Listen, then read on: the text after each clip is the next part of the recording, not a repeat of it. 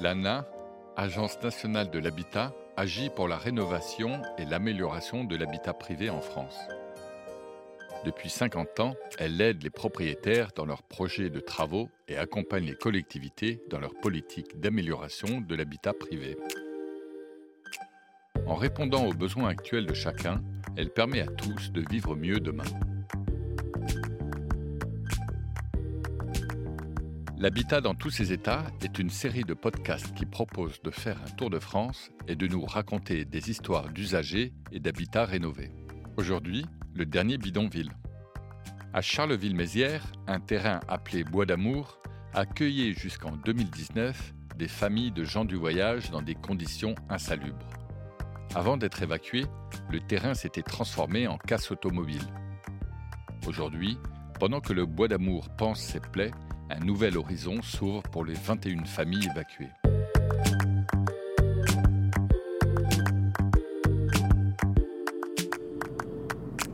Alors là, on est sur la, ce qu'on appelle la pénétrante urbaine. C'est l'autoroute qui permet d'arriver sur Charleville.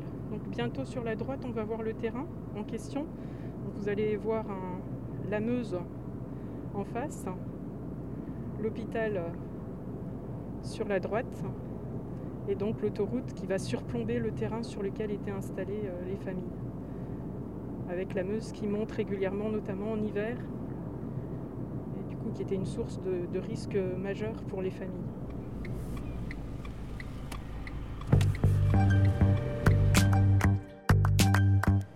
Donc voilà, ben, on peut se rendre compte que là, les travaux de dépollution ont démarré sur le terrain du Bois d'Amour.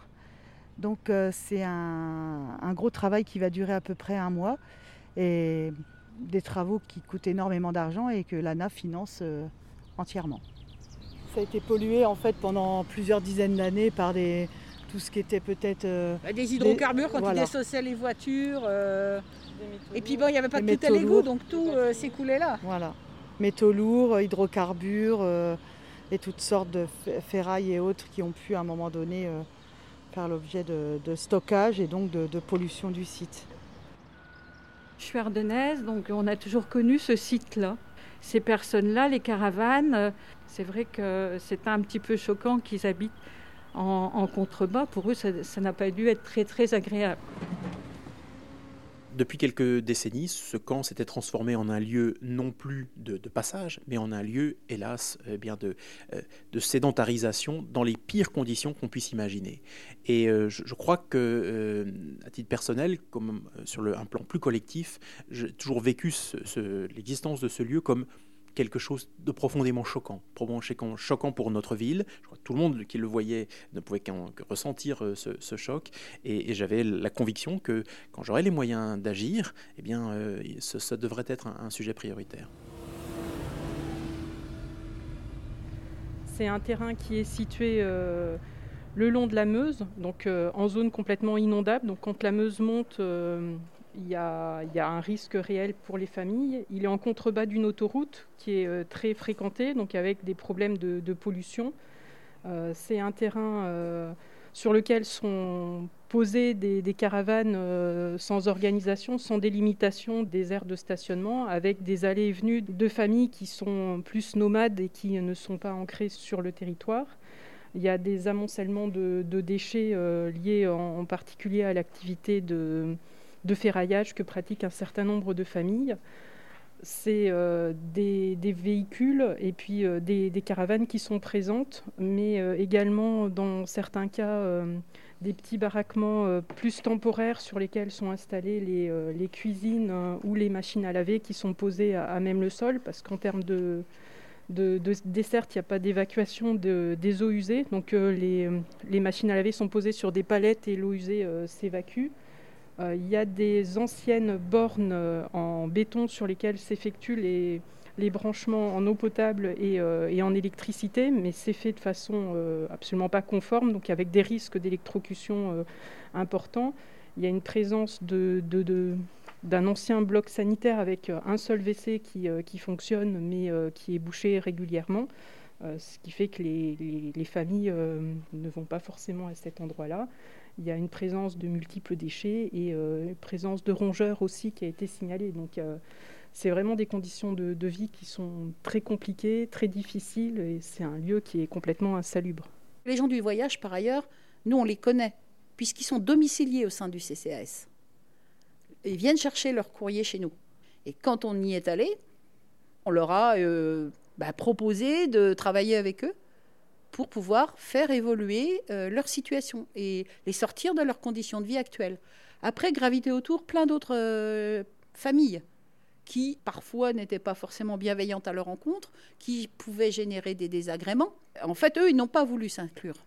Et ensuite, très vite, il y a eu un positionnement de monsieur le maire qui est allé à leur rencontre. On a organisé une réunion où euh, ils ont été conviés et on leur a présenté qu'on souhaitait euh, avancer avec eux, euh, changer leurs conditions de vie. Qu'est-ce qu'ils vous ont demandé à vous Enfin, quand vous les avez vus, c'était quoi l'enjeu? Ils voulaient que ce soit aménagé leur site ou Non. Je vais dire que, en gros, ils ne demandaient rien.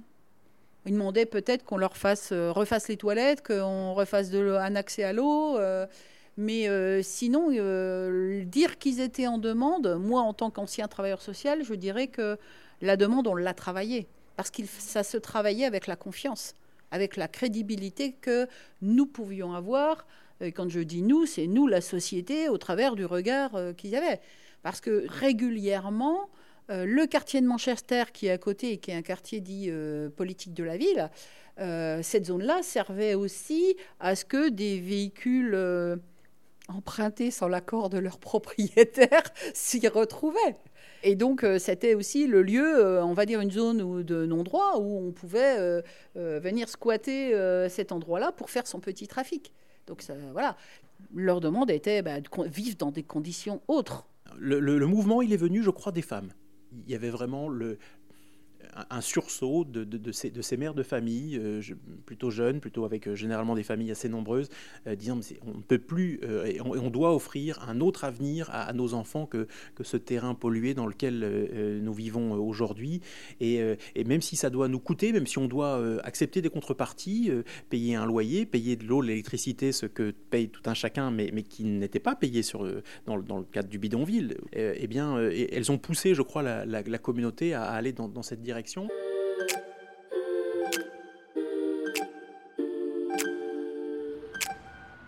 quand les familles ont quitté le Bois d'Amour euh, le 14 octobre 2019, ce jour-là en fait ils, sont partis un peu en, ordre de marche, c'est-à-dire euh, les caravanes les unes derrière les autres pour aller sur ce nouveau terrain. Ils se sont suivis un peu en cortège, un peu de façon symbolique, et puis euh, il restait peut-être une ou deux caravanes qui n'étaient pas transportables roulantes, on va dire. Tout le monde est parti euh, très, très calmement et très simplement. Ils étaient contents parce qu'ils allaient euh, accéder à, un mode de vie, euh, à des conditions d'habitat et, de, et une vie au quotidien beaucoup plus confortable. L'accès à l'eau, à l'électricité et à, des sanitaires enfin conformes et, aux normes, et puis qui allaient évidemment faciliter leur vie au quotidien mais en même temps, ils avaient des craintes parce que pour eux, c'était euh, un changement de vie. Ce jour-là, ils avaient peur qu'on les abandonne sur un terrain provisoire. C'est aussi des êtres humains. Euh, l'inconnu et le changement fait peur. On accompagne ce changement-là et on y va à dose homéopathique parce que, euh, voilà, c'est c'est logique. Il faut qu'on y aille pas sûr, d'autant que ben, c'est aussi des personnes qui sont je vous dis, à établir la confiance, une fois qu'elle est là, elle est là, mais quand on la perd, on la récupère pas. Quoi. On a eu ensuite effectivement euh, parfois un certain nombre d'hommes qui sont venus euh, et, euh, plusieurs d'entre eux assez pudiquement nous remercier, nous remercier de leur avoir fait confiance parce que finalement c'est ça qui s'est passé, c'est qu'on s'est fait confiance mutuellement. Eux ont accepté aussi de changer de vie, ont accepté de changer de lieu et, nous on a accepté de leur faire confiance et de penser que en, changeant ce cadre de vie, on pouvait arriver à trouver un finalement reconstituer un, quartier pour eux euh, avec de, nouveaux voisins et, finalement à les insérer dans le, tissu urbain de, Manchester. Il y en a encore hein, qui sont nomades complètement, mais ils restent nomades dans leur tête. Et le fait d'avoir la caravane, c'est aussi un ancrage culturel, un, ancrage identitaire. Et effectivement, pour ceux qui envisagent l'habitat adapté où la caravane sera à côté, où en fait, euh, bah, eux, ils voient euh, la caravane Bah, des moments, si j'ai le blues, j'irai redormir dedans, mais je resterai dans la maison, ou si j'ai la, la famille. Mais pour eux, c'est je garde l'identité d'être gens du voyage parce qu'on n'existe que par ça le travail de fond réalisé par le CCAS et les échanges avec euh, les familles ont permis de voir en fonction de leur mode de vie, de leurs souhaits, de la place de la caravane dans leur mode de vie, euh, quelle était la solution la plus adaptée. Quelques familles se sont orientées tout de suite vers du logement euh, social et sont sorties du projet parce qu'elles ont, elles sont allées vers de, l'habitat classique, notamment quand il y avait, je crois, une famille avec des jeunes enfants. Et euh, certaines ont opté pour euh, les terrains familiaux. Donc les terrains familiaux, c'est euh, un, terrain stabilisé, alors qui est privatif. Hein. Chaque famille est chez elle. Elle, peut continuer à avoir une part de, vie un peu nomade, mais quand elle revient, elle sait qu'elle va arriver chez elle avec des places d'emplacement pour garer les caravanes et les véhicules. Et puis des blocs sanitaires, une pièce de vie, des WC, douches les chambres sont présentes dans la caravane, alors que l'habitat adapté, euh, la caravane reste présente sur le site, mais euh, on est plus proche de l'habitat traditionnel avec euh, des, pièces de vie beaucoup plus nombreuses. C'est vraiment un peu intermédiaire. la caravane reste présente sur le site. Et ça peut être aussi un parcours dans la vie des, euh, familles qui, euh, dans un premier temps, restent sur de l'habitat plus euh, avec une présence de la caravane beaucoup plus forte, et puis progressivement évolue vers un mode de vie plus classique. mais c'est vraiment à chaque famille de, choisir en fonction de, son souhait et, du rôle que la caravane continue à occuper ou pas dans leur vie.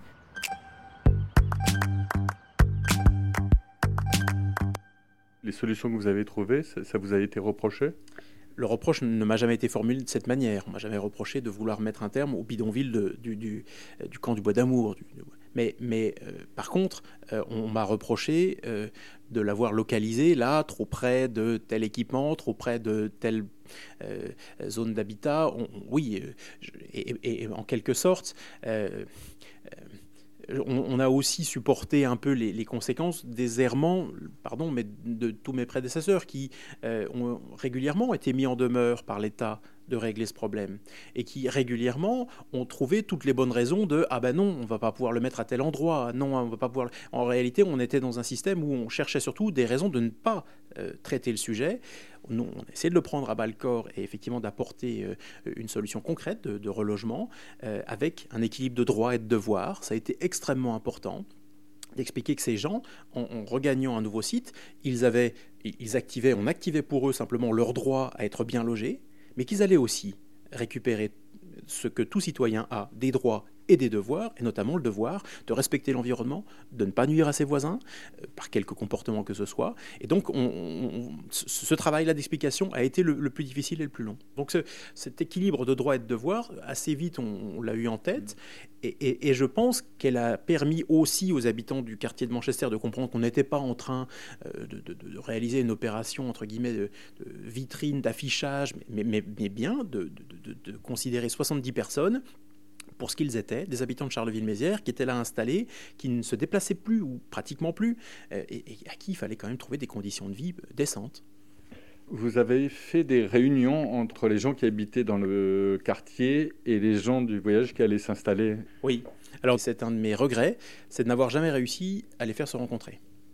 C'est de n'avoir jamais réussi à traiter en même temps les voyageurs, les gens, de, les gens du voyage, on voit de sédentarisation, et leurs futurs voisins on a pu voir les uns, on a pu prévenir les riverains du projet que nous portions, on a pu euh, travailler avec les gens du voyage et les rencontrer pour certains régulièrement, mais on n'a jamais réussi. Et là, c'est pour moi, euh, pour l'instant, euh, un regret. J'espère qu'on arrivera à surmonter cette difficulté ultérieurement, à les faire se rencontrer eux-mêmes et, et finalement, je crois, à faire tomber les préjugés qu'ils peuvent avoir les uns à l'égard des autres.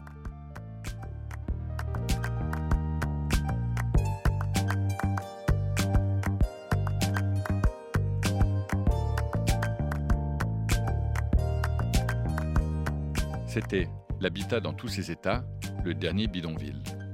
Avec Boris Ravignon, maire de Charleville-Mézières et président de Ardennes Métropole, Pascal Delamarre, Hélène Fradcourt, Nathalie Baillet à la direction départementale des territoires et Michel Maire au Centre communal d'action sociale de Charleville-Mézières. L'habitat dans tous ses états une série de podcasts proposés par l'ANA et le studio Radio France, produite par Julien Donada et réalisée par Somanina.